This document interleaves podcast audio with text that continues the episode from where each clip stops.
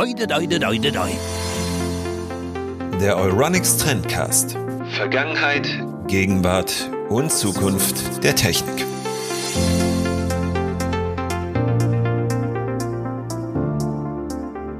Damit hallo und herzlich willkommen zu einer weiteren Ausgabe unseres Euronics Trendcast zu einem Thema, das ihr möglicherweise heute schon in der Hand hattet.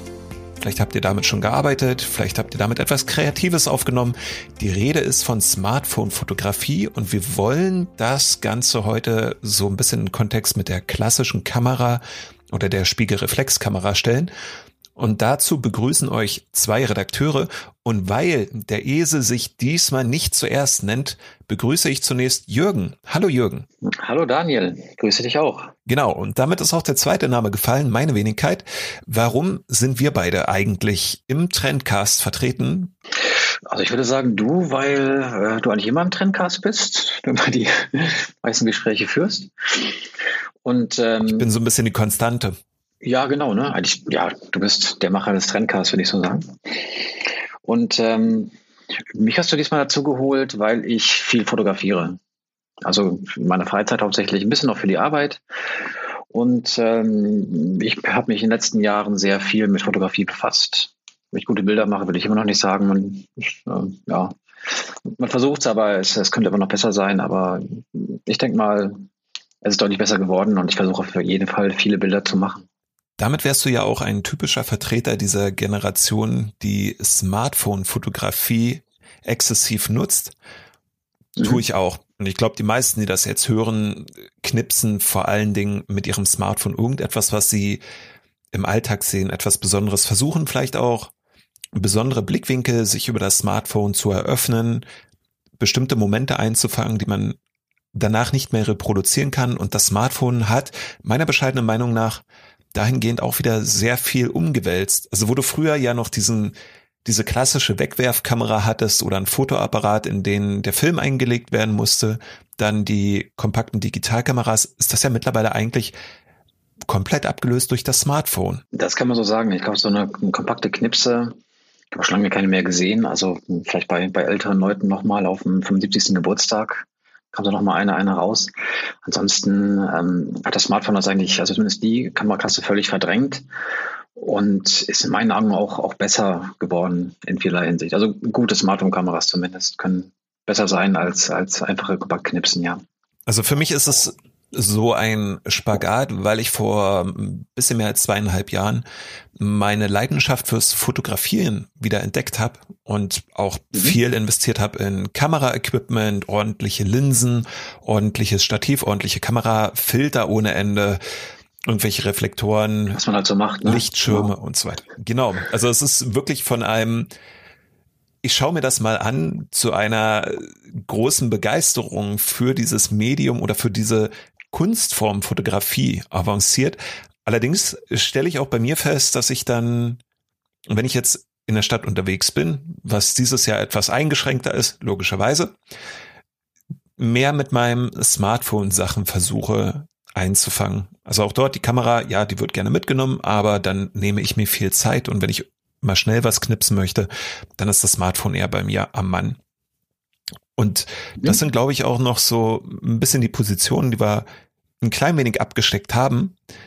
Aber wenn ich nachfragen darf, weil ich das nicht weiß und natürlich auch unsere Zuhörerinnen und Zuhörer nicht, besitzt du denn eine echte Fotokamera? Ja, genau. Wenn man davon ausgeht, dass das Smartphone keine echte Fotokamera ist, ähm, habe ich natürlich auch eine äh, echte Kamera. Genau, ich habe immer mal wieder verschiedene. Ich habe äh, viel experimentiert. In den letzten Jahren äh, mit, mit vollformatigen Kameras, mit ähm, Kompaktkameras, mit ähm, jetzt gerade habe ich eine Canon E O S M sechs der ersten Generation, Mark eins.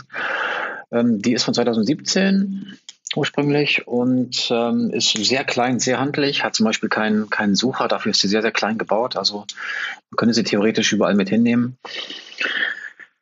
Ob ich mit ihr zufrieden bin, das weiß ich nicht so genau. Ich, ich, ich war lange bei Sony und irgendwie vermisse ich Sony. Deswegen kann, kann es sein, dass ich zu Sony irgendwann zurückkehren werde. Das ist dann eher so die Systemfrage, über die wir an anderer Stelle, ja. glaube ich, nochmal reden können. Wenn es um diesen Vergleich D S L R, D S L M geht, würde sich das ja anbieten, weil natürlich viele Hersteller jetzt bei dem Wechsel von ja, Spiegelreflexkameras auf spiegellose Systemkameras so ein bisschen ihre Muskeln haben spielen lassen und zur Konkurrenz aufschließen konnten. Aber wir beide sind ja jetzt schon sehr lange im Technikjournalismus unterwegs. Und wenn ich mir die Präsentation von Apple, Samsung, Huawei und anderen Herstellern anschaue, bemerke ich immer mehr, dass viel Wert auf die Fotofähigkeiten der Kameras gelegt wird, also der Kameras, die im Smartphone eingebaut sind. Was sind denn für dich so die Trends, wo du sagst, ja, das konntest du feststellen, da wird versucht, über Fotografie mehr Geräte zu verkaufen? Mhm. Also bei, bei Smartphone-Kameras habe ich in den letzten Jahren, ähm, gab es natürlich herausragende Entwicklungen, wenn man es genau nimmt. Ich erinnere mich, meine erste Smartphone-Kamera hatte ich im Jahr zweitausendneun, das war das iPhone drei G S.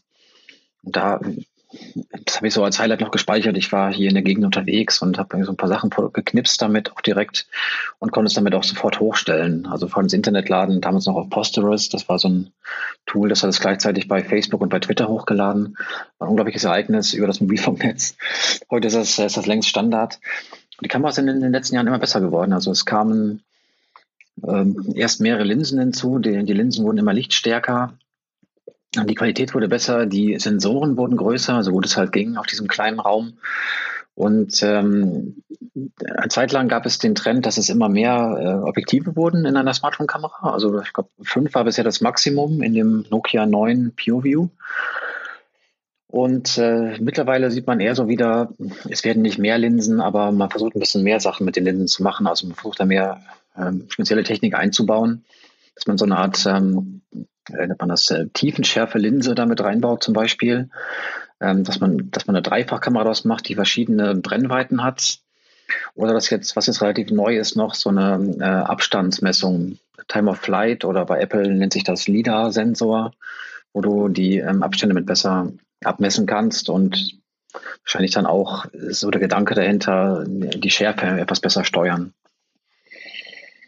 Und ähm, das ist in den letzten Jahren wirklich, wirklich deutlich besser geworden, aber natürlich immer noch nicht ganz da, wie äh, wo eine ja, D S L M oder D S L R ist. Und da würdest du mir wahrscheinlich sogar, sogar hier reingrätschen, wenn ich sagen würde, irgendwann wird es soweit sein, dass die, äh, dass eine Smartphone-Kamera theoretisch so gut sein kann wie eine echte das, Kamera.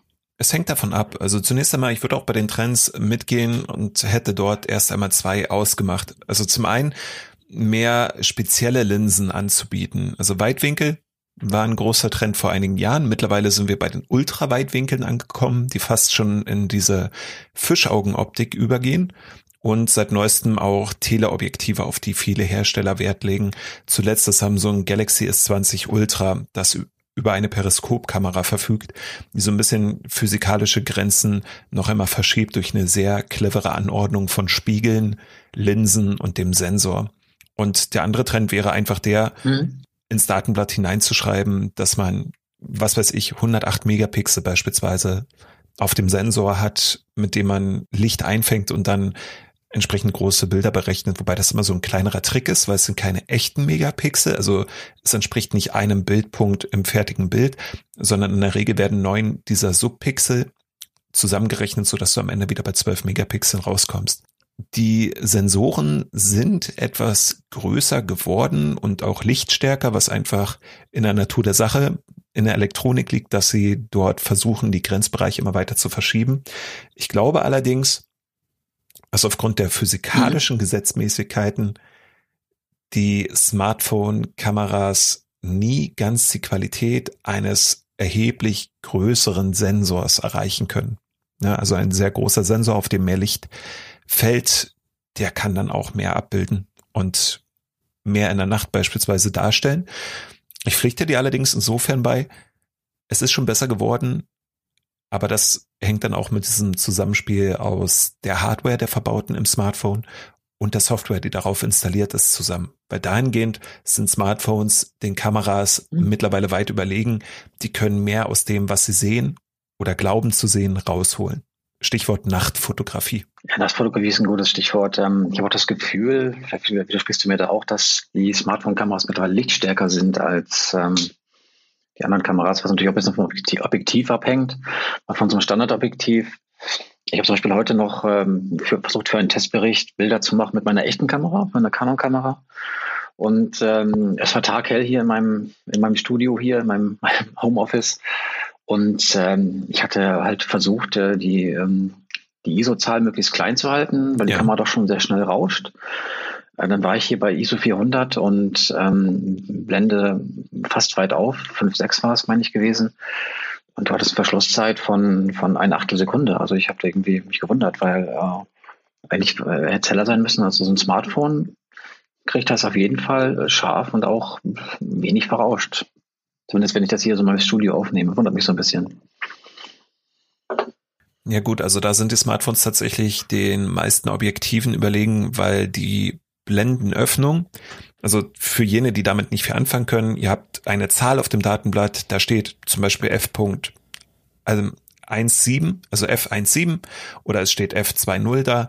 Je geringer diese Zahl ist, desto offener ist die Blende, desto mehr Licht kann auf den Sensor fallen, aber die Öffnung ist halt eben auch ein bisschen weiter, was dazu führt, dass man dann auch diesen Bokeh-Effekt hinbekommt. Ne? Also du hast ein scharfes Porträt, der Hintergrund ist verschwommen, mhm. hat in vielen Fällen eine Menge Vorteile, die normalen Spiegelreflexkameras mit ihren Standardobjektiven, du wirst da, denke ich jetzt mal, dieses Kit-Objektiv genutzt haben, was normalerweise beiliegt. Da sind die Blendenöffnungen bei ungefähr F fünf Komma sechs. Das ist dann guter Standard. Also es fällt weniger Licht auf den Sensor und gerade bei diesen eher schummrigen Lichtverhältnissen, also was wir mit dem Auge sehen, ist für die Kamera nochmal eine ganz andere Hausnummer. Sorgt eben dafür, dass die Bilder entweder mit einem sehr hohen I S O-Wert aufgenommen werden müssen oder aber, wenn man die Bilder beruhigt haben möchte, sollte man eine erheblich längere Verschlusszeit wählen und die Kamera auf ein Stativ schrauben. So wie auch bei mir öfter da mal Produktfotos oder Fotos von Testgeräten auf dem Euronics Trendblog erscheinen. Mhm. Aber ja, ich kenne ich kenne das Problem und habe auch öfter mal, wenn jetzt ein Foto nicht so gut gewesen ist, dass man es für den Artikel nutzen konnte und dann hieß es von dir beispielsweise, okay, wir bräuchten es bitte noch mal ein bisschen anders abgelichtet, ist auch öfter mal das Smartphone zum Einsatz gekommen, weil es einfach sehr schnell ein brauchbares Resultat zutage fördert. Das ist absolut recht. Gerade was du auch gerade meintest mit dem Stativ, das hatte ich heute auch noch gedacht. Ich habe da irgendwie ganz in ein Bild aus der Hüfte geschossen, wahrsten Sinne des Wortes. Und ähm, naja, und waren so ein paar bei, die waren nur ganz wenig verwackelt, einige vielleicht sogar gar nicht, aber die meisten waren verwackelt. Also da muss ich nachher nochmal nacharbeiten mit dem Stativ. Das ist bei mir so ein bisschen, bisschen, bisschen Hemmschwelle, ne? So ein paar Barriere. Da muss ich immer erst hier wieder in den Schrank gehen, das Stativ rausholen, das aus der Hülle rausnehmen, aufbauen, zurechtdrücken und so weiter. Und äh, natürlich muss man das manchmal in gewissen Lebensbereichen, gerade wenn man Langzeitaufnahmen machen möchte, draußen zum Beispiel, angenommen, du willst äh, ein Bild vom Fluss aufnehmen, wie er, wie er da verwischt äh, aussieht oder das Wasser so schön da irgendwie in so einer Unschärfe eintaucht, dann ist es klar, dann brauchst du ein Stativ. Aber für alle anderen Lebenslagen ging auch mal nicht in letzter Zeit der Trend so ein bisschen dahin, dass man, dass die Hersteller versuchen, die, äh, die Kamera so lichtstark zu kriegen, dass du gar kein Stativ mehr brauchst. Und da ärgere ich mich in dem Moment, dass es dann für sowas, wo eigentlich doch eigentlich genug Licht da sein müsste, ich, ich das Stativ doch noch wieder rauskramen muss. Da würdest du dich jetzt aber mit der Foto-Community anlegen, die das ja als großen Genuss empfinden. Mache ich regelmäßig immer sehr gerne, ja. Also ich kenne auch viele Fotografen, die sagen, ja, gerade weil ich eben das Stativ erst rausholen muss, ganz bewusst die Kamera raufsetze. Also das heißt, es ist alles so ein bisschen ruhiger, gemächlicher vom Ablauf her. Es ist doch ein echtes Erlebnis, mit einer ordentlichen, normalen Kamera zu fotografieren und das kann einem das Smartphone so nicht geben. Es ist ein bisschen das, was man möchte, ne? Äh, klar, wenn du hier Landschaftsfotograf bist und äh, so wie damals äh, Ansel Adams, hieß er, glaube ich, äh, du filmst den ganzen oder fotografierst den ganzen Tag Bilder vom Yosemite Nationalpark und so und wirst eins mit der Natur und so weiter. Klar, das ist was ganz anderes. Ich bin mehr so der der der Straßenfotograf, der manchmal auch irgendwelche absurden Szenen äh, festhalten möchte, wo es manchmal auch schnell gehen muss. Da habe ich nicht die Zeit, da irgendwie groß ein Stativ aufzubauen, ähm, die Kamera draufzusetzen und da eben noch die richtigen Belichtungsmerkmale ähm, äh, da auszuwählen, mit dem Beleuchtungsdreieck und so weiter. Ähm, damit ich aber nur so schnell geht und äh, einfach draufhalten, zack, Bild machen und dann mit der Hoffnung, dass es einigermaßen lichtstark ist. Da, da kommt dann deswegen bei mir eigentlich immer die, die Smartphone-Kamera zum Einsatz.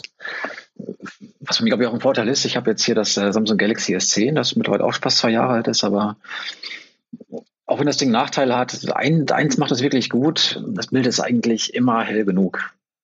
Ich weiß nicht genau, wie sie das machen und wie sie es hinkriegen, aber das ist, ähm, ich habe es bisher ganz selten mal geschafft, dass es ein Bild zu dunkel war, das, das gibt es bei dem Ding einfach nicht mehr. Es kann sein, dass sie dann die, die äh, nennt man das, die Beleuchtungs, Quatsch, die Empfindlichkeit, das war es genau, das Wort, äh, so weit hochschrauben, dass dann, keine Ahnung, I S O äh, zwölftausend irgendwas ist und man das erst genau sieht, wenn man genauer hinschaut, aber äh, hell genug ist es immer. Das ist, äh, das macht in dem Fall richtig Spaß. Ich glaube, dass das weniger mit dem I S O-Wert zu tun hat, weil der dürfte auch bei den Geräten weit unter zwölftausend liegen. Also zwölftausend wäre egal welchen Sensor du derzeit verwendest, es sei denn, es ist wirklich ein sehr fortschrittlicher, in sehr teuren Kameras zum Einsatz kommender Sensor, mhm. wäre eine I S O von zwölftausend fast nur noch Rauschen, farbliches, das würde man also sehen. Sie nehmen ein paar andere Tricks in der Software, in der Erkennung dessen, wie ist die Farbtemperatur, wie sind die Belichtungsverhältnisse ganz generell und dann wird das eben ähm, ein bisschen hochgeschraubt. Also das, was jemand, der mit einer Spiegelreflexkamera über seine RAW-Dateien versucht, im Dialog in Lightroom oder Affinity Photo zu korrigieren, wird eben vom Smartphone vorweggenommen. Und so kriegen die das am Ende hin in der Regel. Ge- weil du Samsung erwähnt hast, die wissen ja auch, dass sie dort viel eingreifen und geben ja seit einigen Generationen dem Smartphone-Fotografen alle Tools an die Hand über den sogenannten Profi-Modus, mhm. sämtliche Parameter eigenständig einzustellen, ohne dass die Kamera da dann noch einmal mit reinfuscht oder das in irgendeiner Art und Weise korrigiert. Also das ist sehr interessant, wer so ein Samsung-Smartphone besitzt und es wird auch mit anderen Telefonen funktionieren, aber es geht jetzt nur ums Beispiel, einfach mal den Profi-Modus ausprobieren und dann sieht man halt schon, wie viel das Smartphone einem unter die Arme greift, damit man zu brauchbaren Resultaten kommt. Das ist jetzt auch gar keine Generalkritik daran, dass man, dass ich jetzt hier als Spiegelreflexfotograf sage, naja, und das verfälscht jetzt alles oder so, sondern es ist ja am Ende für das dienlich, was, für was man die Kamera zückt oder das Smartphone in dem Fall, mhm. gutes Foto machen. Ja, absolut richtig. Und äh, ich, was ich da noch genau äh, jetzt noch ergänzend sagen muss, gerade bei Smartphone-Kameras, dann siehst du dann irgendwann dann doch relativ schnell, wo dann die Grenzen liegen, ist dann, wenn du es dann das Bild auf den Rechner runterlädst und dann auf dem größeren Display plötzlich siehst, oh okay, so einzelne Details hat das Ding doch gar nicht so toll hingekriegt und ähm, manchmal rauscht es auch ein bisschen, gerade nachts, was du auf so einem kleinen Bildschirm nicht siehst, gerade auch beim Samsung Galaxy S zehn hat ein richtig tolles Display, da sieht alles sehr leuchtstark aus und sehr schön, aber dann auf einem anderen Display dann plötzlich gar nicht mehr so hübsch. Ein weiterer, ein weiterer Nachteil, den ich sehe bei Smartphone-Fotografie ist natürlich halt, wenn du mit, mit Tiefenschärfe arbeiten möchtest, ähm, zum Beispiel ein Produkt fotografieren, du möchtest dir Ich komme jetzt gerade drauf, weil ich gerade hier das, das iPad Air vier teste. Du möchtest zum Beispiel jetzt nur den, den Touch I D, den einen Ausschalter-Sensor testen ähm, und ähm, nicht testen, sondern aufnehmen, Entschuldigung, also äh, fotografieren und nicht das ganze, den ganzen Hintergrund. Dann kannst du eigentlich nur mit einer echten Kamera den, den Schärfentiefe-Bereich so genau wählen, dass nur dieser, dieser eine Button scharf ist und der Rest nicht. Das ist mit dem Smartphone einfach so noch nicht möglich. Du kannst da schon, klar, so ein bisschen Hintergrund und Schärfe äh, reinzaubern, aber die sieht, finde ich, immer noch unecht aus, jedes Mal, wenn ich es versuche. Und es geht eigentlich nur mit dem Hintergrund. Im Vordergrund äh, scharf, das haut nicht so ganz hin. Genau, da kommen wir jetzt auch in den nächsten Punkt, den ich hier bei uns auf der Liste habe. Da stoßen wir nämlich an physikalische Grenzen. Also ein offener Sensor oder also eine offene Blende sorgt eben dafür, dass ich diesen Bokeh-Effekt, den schon erwähnten, einsetzen kann, aber der wird halt nie so stark sein, wie das jetzt bei einer echten Kamera der Fall ist, wo ich viel stärker kontrollieren kann, was ich in den Vordergrund rücken möchte oder in den Fokus der jeweiligen Kamera, wie stark ich das Bokeh zeichnen möchte und so weiter. Ähm, Mir ist dort noch eine Entwicklung aufgefallen. Und zwar, also Weitwinkel, Ultraweitwinkel, das können wir jetzt noch kurz abräumen, weil wir auch verschiedene Testfotos mit unseren Geräten machten. Und wie du ja weißt, ich mache meine Testfotos ja immer auf dem Neumarkt in Dresden. Frauenkirche mhm. wird abgelichtet, ja, genau. immer von derselben Position aus, was einen einfachen Grund hat. Ich habe dort eine gewisse Vergleichbarkeit zwischen den jeweiligen Fotos und kann eben sagen, wo liegen jetzt die Vor- und die Nachteile der verbauten Sensoren gegenüber anderen Smartphones. Was mir allerdings aufgefallen ist und Und vielleicht auch so ein kleinerer Warnhinweis ist, auf diese Versprechen, dass ein Smartphone ein hundertfach Zoom hat oder sogar ein zehnfach Zoom, dreißigfach Zoom, sollte man nicht unbedingt sich verlassen. Ich möchte jetzt nicht reinfallen sagen, sondern tatsächlich sich darauf verlassen, mhm. weil ihr nur bis zu einer bestimmten Grenze tatsächlich einen optischen Zoom nutzen könnt. Ich denke, je nach Smartphone gilt das momentan bis zu zehnfach weit. Ne? Das ist ein zehnfach optischer Zoom. Ich meine, das Huawei P vierzig, wäre da, P vierzig Pro wäre da gerade der Champion. Das ist so das Maximum, was die Hersteller gerade in der Lage sind. Alles, was darüber hinausgeht, die ersten werben mit genau hundertfach Zoom oder hundertzwanzigfach Zoom. Das ist alles Digital-Zoom und äh, die Bilder, du hast das in mehreren Tests auch schon mal nachgewiesen. Ähm, und das ist, glaube ich, auch nicht so überraschend. Die Bilder haben auf jeden Fall einen Qualitätsverlust im Gegen- Gegensatz zu optischem Zoom. Allerdings, ähm, auch bei optischem Zoom äh, sehe ich da auch meistens einen Nachteil, weil die, die Hersteller dann einen anderen Sensor dafür verwenden als den Hauptsensor, der meistens ähm, deutlich kleiner ist und deswegen auch deutlich schneller rauscht als ähm, ja, der, der Standard-Weitwinkel-Sensor, der in der Smartphone-Kamera verbaut ist. Ja, exakt. Also auch wieder auf Samsung können wir dort zu sprechen kommen. Das Galaxy S zwanzig Ultra, das ich testete, das wirbt ja mit diesem hundertfach Zoom, der über eine ganz interessante Kombination erreicht werden soll. Und zwar, du hast einerseits eine Periskopkamera, ne? also mhm. ein Spiegel, der angewinkelt ist und das, was vorne durch die Öffnung reinfällt, erst einmal umlenkt in die Gehäusemitte hinein.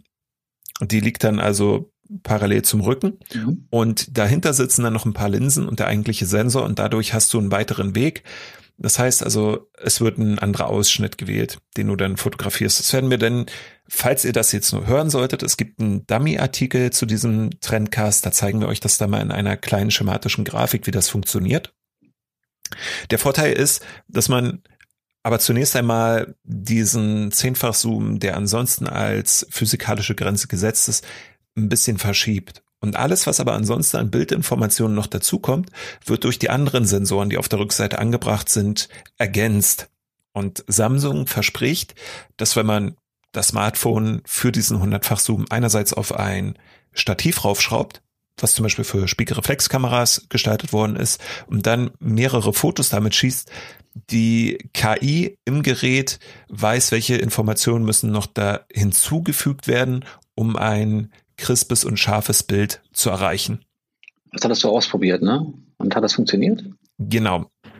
Es hat nicht so gut funktioniert wie mit der Spiegelreflexkamera. Ich war in Dresden unterwegs, habe dann natürlich nicht die Frauenkirche fotografiert, sondern mich auf die Brühlsche Terrasse gestellt und die Jenice, das ist eine alte Zigarettenfabrik mit einer moscheeartigen Kuppel obendrauf. Hm, die habe ich abgelichtet und ja, also diese Kuppel hat sehr klare Strukturen, sehr intensive Farben, weil dort Buntglas verbaut ist, durch das Licht von innen nach draußen auch wieder strömt. Also die Kuppel ist nahezu durchsichtig. Man hat die Kuppel erkannt und auch so ein bisschen die Schrift und die Struktur des Gebäudes, aber es ist nicht an ein Spiegelreflex-Äquivalent mit Teleobjektiv dreihundert Millimeter herangekommen. Ich hätte in dem Moment nicht geglaubt, dass das das Maximum sein soll, was Samsung erreichen möchte. Also es war unbefriedigend. Gleichwohl hat die Hauptkamera sehr gute Fotos von der Frauenkirche und anderen mhm. Bereichen oder Sehenswürdigkeiten in Dresden geschossen. Also die, dieses Teleobjektiv, das verbaute, das ist eher so ein Werbegag, den die da noch mit eingebaut haben. Und die eigentliche Qualität der Kamera, nämlich der Hauptkamera, ist so ein bisschen abgefallen im Vorfeld. Das sind ja wieder die physikalischen Grenzen, wenn du nur sprachst. Ne? Da äh, können sie mit Software noch genau. so viel versuchen, aber das kriegen sie zumindest jetzt noch nicht hin. Weil ich schon das Gefühl habe, dass das Software immer mehr ausmacht. Also gerade in diesem Super H D R oder äh, Vielfach H D R, was du in mehreren Kameras hast. Es kommt mittlerweile auch darauf an, wer hat den schnellsten Chip in der Smartphone-Kamera. Der macht eigentlich auch die besseren Bilder. Nicht alleine deswegen, aber es ist, äh, trägt immer mehr dazu bei. Du meinst jetzt äh, der Prozessor, der dann verbaut ist? Ähm, genau, richtig. Also der richtig, der so und so viele Kerne hat und der so und so viele Kerne dann auch für die Rechenleistung, äh, für die Bildbearbeitung zur Verfügung stellen kann, um dann in kürzerer Zeit so und so viele Bilder zu einem zusammenzurechnen. Und das geht. Ja, definitiv. Also da greifen ja dann mehrere Prozessoren ineinander. Also natürlich auch die Grafikeinheit, die ein bisschen was damit zu tun hat. Und neuerdings ja auch diese K I-Kerne, die verbaut sind. Mhm. Also diejenigen, die sich nur um die künstliche Intelligenz kümmern. Und die soll ja dazulernen mit jeder Auslösung, kriegt die mehr Informationen, weiß, wo sie etwas verbessern kann und so. Das ist insofern ganz spannend. Mich würde mal interessieren, wenn ich ein solch fortschrittliches Gerät mehrere Monate intensiv verwende, sind die Bilder dann tatsächlich besser? Weil wir haben ja in der Regel, das ist auch vielleicht mal interessant für die Zuh- Zuhörerinnen und Zuhörer, in der Regel haben wir die Testgeräte für zwei oder drei Wochen. Mhm. So, das ist dann aber schon ein relativ langer Testzeitraum. Natürlich müssen dann erstmal Performance-Tests gemacht werden. Es wird geguckt, was befindet sich im Karton, wie steuert sich das Handy, welche Unterschiede gibt es gegenüber anderen Produkten. Und diese Kameratests werden zwar immer mit durchgeführt, aber man kann sich nie vollständig darauf konzentrieren zu sagen, ich gehe jetzt mal die nächsten zwei Wochen nur mit der Kamera fotografieren und guck mal, wo ich sie an ihre Grenzen bringen kann und was sie mir für Vorteile bietet, wenn ich sie jetzt sehr lange einsetze. Also so einen kurzen Test ist natürlich nicht möglich, ne? Es geht dann nur, wenn man, ja, man geht ein bisschen länger ab. Dann muss man es einfach mal testen. Also das wird ja eigentlich, ähm, ist ja theoretisch möglich, dass wir das mal machen. Nochmal nett nachfragen, genau. Trotzdem, also wenn wir von Android-Fotografie reden würden, beispielsweise, also nicht nur Smartphone, sondern tatsächlich Android-Fotografie, mhm. gibt es auch eine ganz interessante Geräteklasse, und zwar die Android-Kameras, die wir in den vergangenen Jahren vereinzelt im Handel gesehen haben. Ja, ja, das ist aber jetzt, also die, die ganz ursprünglichen, so schon sehr, sehr lange her, ne? Da hatte Samsung so, ich meine kurz nach zweitausendzehn, zweitausendelf rum, einzelne Geräte vorgestellt, wie ganz normal, es gab eine Kompaktkamera und eine etwas bessere, ähm, spiegellose Kamera, auf der Android vorinstalliert gewesen war. Das heißt, äh, hatte den Vorteil, ja, du konntest das Ding ganz, ganz normal, konntest praktisch wie ein, wie ein Smartphone benutzen, deine WhatsApp-Nachrichten draufschreiben.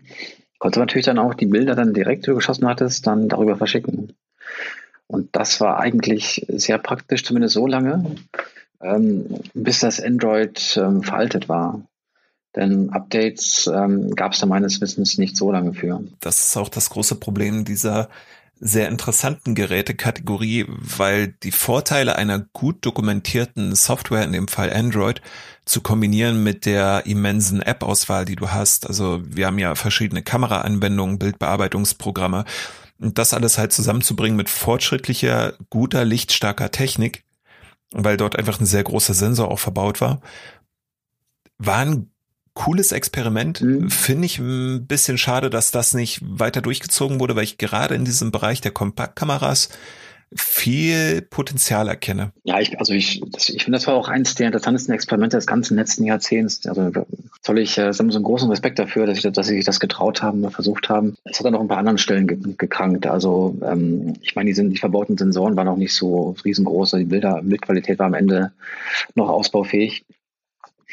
Und ähm, es hakte nachher wirklich daran, dass, äh, dass, dass die Software sehr schnell veraltet war und äh, Samsung nicht für immer da Updates zur Verfügung stellen konnte.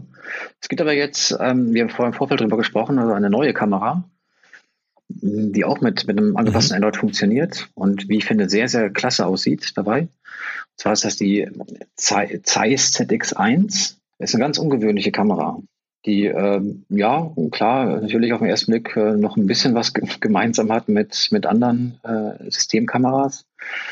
Aber das, ähm, das ganze Betriebssystem ist praktisch in einem Touchscreen untergebracht, hinten auf der Rückseite, und ist ein angepasstes Android, wo ihr Bilder direkt bearbeiten könnt, mit Schiebereglern zum Beispiel die, die Helligkeit anpassen oder die, die Schärfe, also Bilder nachträglich schärfen zum Beispiel. Und aber auch natürlich sofort in eure sozialen Netzwerke stellen oder mit euren Freunden teilen, wenn ihr keine sozialen Netzwerke wollt. Wie, hast du die, du hast sie schon gesehen, ne? Wie, wie findest du die Kamera? Ich habe ja gerade noch das Datenblatt nebenher auf und ich muss sagen, mich macht die Kamera schon so ein bisschen an. Mhm. Also fünfunddreißig Millimeter F zwei Zeiss Distagon Objektiv. fünfunddreißig Millimeter ist so ein Reiseporträt Objektiv, das man klassischerweise dafür verwendet, wenn du jetzt in irgendeiner Stadt unterwegs bist, dann einfach Sehenswürdigkeiten mit aufzunehmen. Ist also keine richtige Weitwinkelkamera, aber die kann sehr viel einfangen. Dann siebenunddreißig Komma vier Megapixel und zwar als Vollformatsensor, was mhm. echt Premium ist.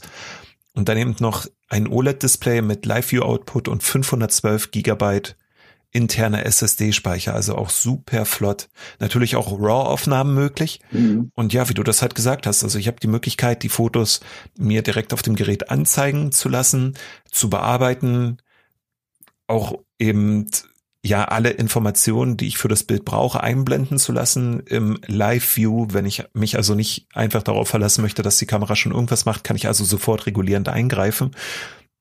Und mal gucken, also Zeiss sind ja ganz gut dabei, was jetzt äh, die Ausstattung von Smartphones mit Linsen und Sensoren angeht. Aber jetzt wirklich so ein Produkt wieder zu haben, made in Germany, das dann eine vollwertige Kamera ist, die auf Spielereien verzichtet. Es ist eine Puristenkamera. fünfunddreißig Millimeter Objektiv fest verbaut. Das kannst du nicht wechseln, soweit ich das sehe. Ja, stimmt, leider. Das ja. ist halt schon der Wahnsinn.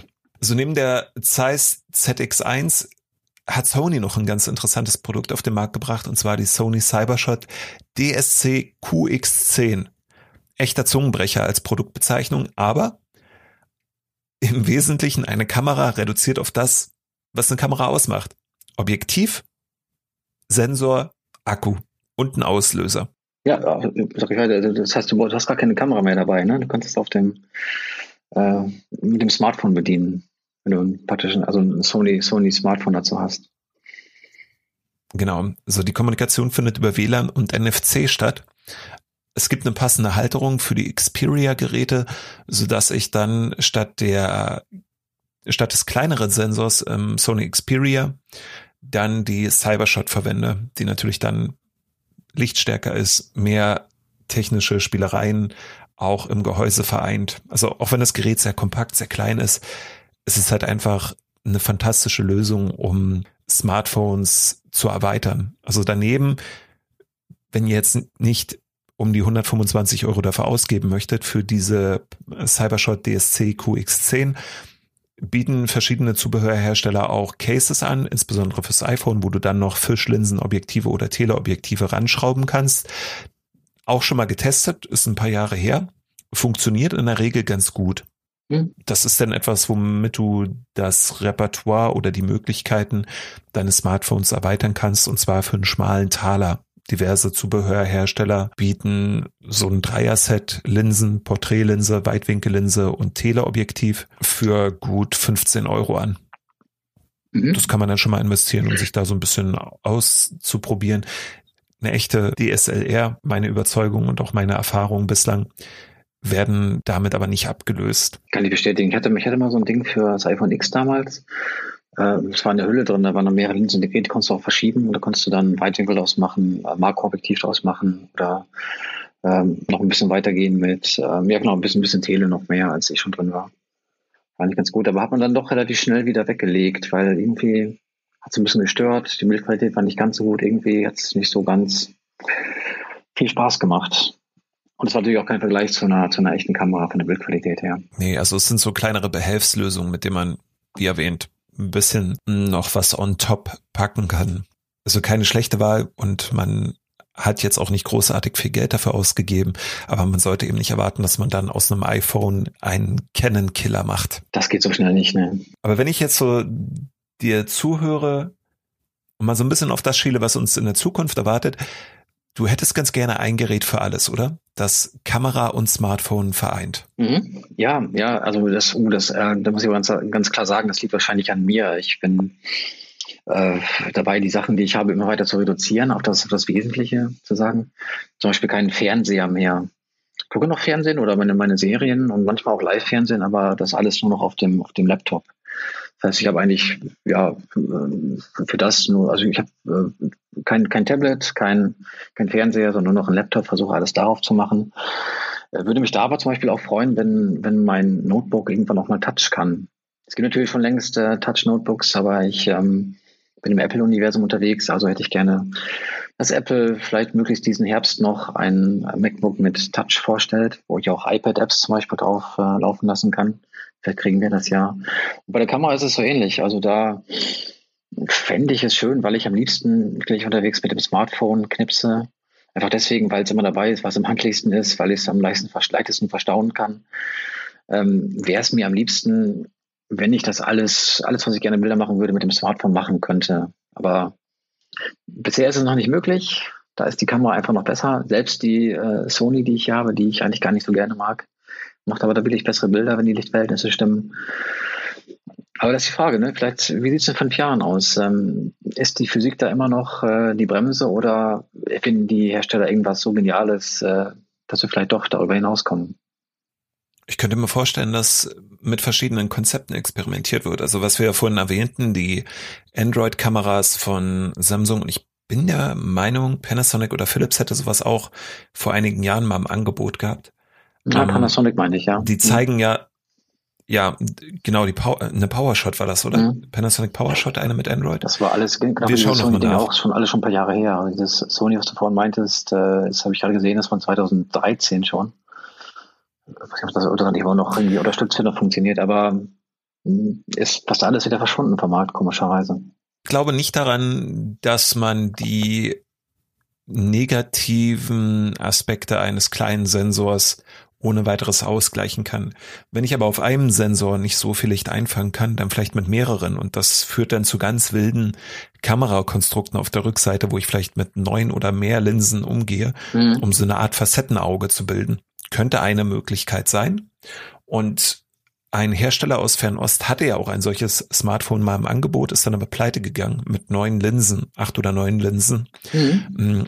Hat sich nicht durchgesetzt, aber die Patente werden an diverse Firmen weitergegeben. Oder ja, die, du kannst als Firma, als Samsung, Huawei oder Sony dir diese Patente äh, lizenzieren und dann auch deine Smartphones auf, auf Grundlage dieser Technologie weiterentwickeln. Ich kann mir also vorstellen, dass es in so eine Richtung geht, oder aber das, was Sony jetzt gerade etabliert hat über diese D S C, Cybershot, dass du etwas hast, was du hinten an das Smartphone heranpappst, was aber eine vollwertige Kamera ist. Das heißt also, die Software, das alles, was das Bild berechnet, was das verarbeitet, führst du immer bei dir. Und wenn du möchtest, hast du dann noch so ein kleineres Case, in dem eine kleine Ansteckkamera für den Rücken noch mit dabei ist. Könnte ich mir vorstellen, ist eine gute Kompromisslösung, mhm. mit der du viele erreichen könntest. Was es konkret wird, werden ja dann die nächsten drei bis fünf Jahre zeigen, die wir natürlich dann auch im Trendblock weiter verfolgen werden. Absolut. Die Entwicklung bleibt spannend, das, das kann man mit Sicherheit sagen. Ich danke dir, Jürgen, für das interessante Gespräch und für deine Meinung dazu. Ebenso, Daniel. Ähm, wer, wer das gerne möchte, einfach mal dann diskret im Trendblock nachfragen oder nachschauen. Wenn Jürgen es erlaubt, verlinken wir auch mal auf sein Instagram-Profil. Sind wirklich ein paar tolle Fotos mit dabei und fast alles mit dem Smartphone geschossen.